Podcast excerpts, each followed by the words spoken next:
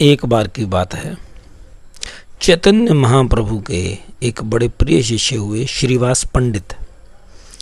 ये बहुत प्रगाढ़ पंडित थे, संत थे, महात्मा थे, भगवान नाम के संकीर्तन में हमेशा डूबे रहते थे। और जो इनका घर था, इनके घर का दरवाज़ा शाम के समय जब बंद होता था तो भगवत प्रेमी, भगवान के नाम के प्रेमी घर में हो आ जाते थे और ये अपना दरवाज़ा बंद कर लेते थे। फिर पूरी रात अंदर संकीर्तन चलता था, यानी बंद दरवाजे के अंदर भगवान नाम का संकीर्तन होता था। अब होता क्या है कि जब जब कोई अच्छे लोग होते हैं तो बुरे लोग भी होते हैं, उनसे निंदा या उनसे ईर्ष्या करने वाले भी होते हैं। तो जो श्रीवास पंडित थे, उनसे ईर्ष्या करने वाला था गोपाल चापाल नाम का व्यक्ति। ये उनके बारे में बहुत अंट शंट बकता था, झूठी बदनामियाँ करता था। एक रात्रि को क्या हुआ? इसने, किसने? गोपाल चापाल ने। जब दरवाज़ा बंद हो गया, अंदर संकीर्तन होने लगा, सारे लोग श्रीवास पंडित जी के साथ भगवान के कीर्तन में मग्न हो गए। तो उसने, किसने? चापाल ने क्या किया? बाहर से लेप दिया दरवाज़ा और शराब तथा मांस के कुछ एक पात्रों में उनको भर करके रख दिया। चंडी पूजा के सामान सामग्री सारी वहाँ फेंक दी। सवेर हुई तो जैसे ही लोग निकले, सत्संग बा करके उन्होंने भी देखा, अरे ये किसने कर दिया, ये किसने कर दिया, उनके मन में प्रश्न उठा, ये फिर घबरा भी गए। जो शरीफ लोग होते हैं, जो साथ सत्संगी लोग होते हैं, शराब, मीट वगैरह देख करके उनका मन एकदम से व्यथित हो ही जाता है, घबराहट हुई उनको। और उसी समय कुछ लोग, वो जो चापाल था अपने साथ ले आया, गोपाल चापाल अपने साथ अपने साथियों को, दोस्तों को ले आया, जो बड़ी बड़ी बातें करते थे, गालियाँ निकालने वाले होते हैं ना, गुंडे टाइप तो उन्होंने बोल दिया, ये देखो क्या किया, ये हम तो पहले जानते थे, यहाँ पे ये सत्संग नहीं होता, ये चंडी पूजा करते हैं, ये तो टूने टेसे करने वाले हैं, लोगों के ऊपर अपना प्रभाव जमाने के लिए, लोगों को बच में करने के लिए। और कई कुछ बोला उस उन्होंने।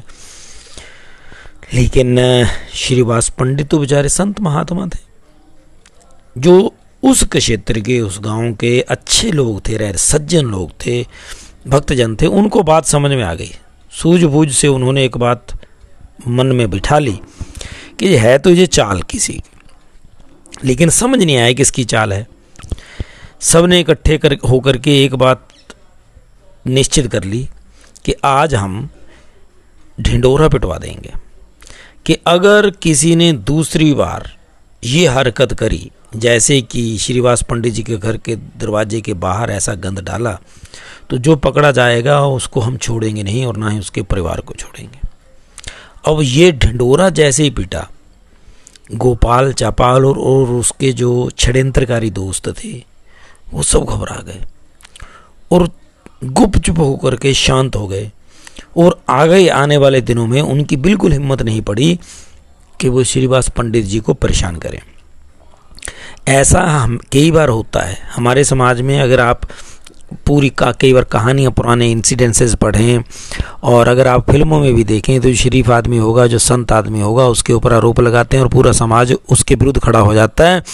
अविश्वास के कारण बिना सूझबूझ के किसी भी निर्णय के अनिर्णय, अनिर्णित जो सोच होती है ना, जिसमें बंदा जो समाज है, वो सोच, सोचता नहीं सूझबूझ से, समझ से जिसका विचारे बिना जो एक बार फैसला ले लेते हैं तो सज्जन बेचारे कष्ट में रह जाते हैं। लेकिन जब उस क्षेत्र के सज्जन लोग इकट्ठे हो गए इनको ये समझ आ गई कि ये बहुत बड़ी साजिश है।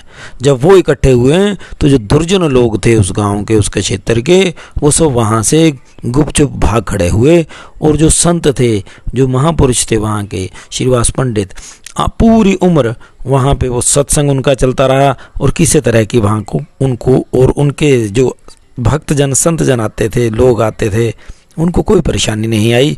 तो समाज को सूझबूझ का बड़ा ध्यान रखना होगा। आज भी वैसा ही होता है।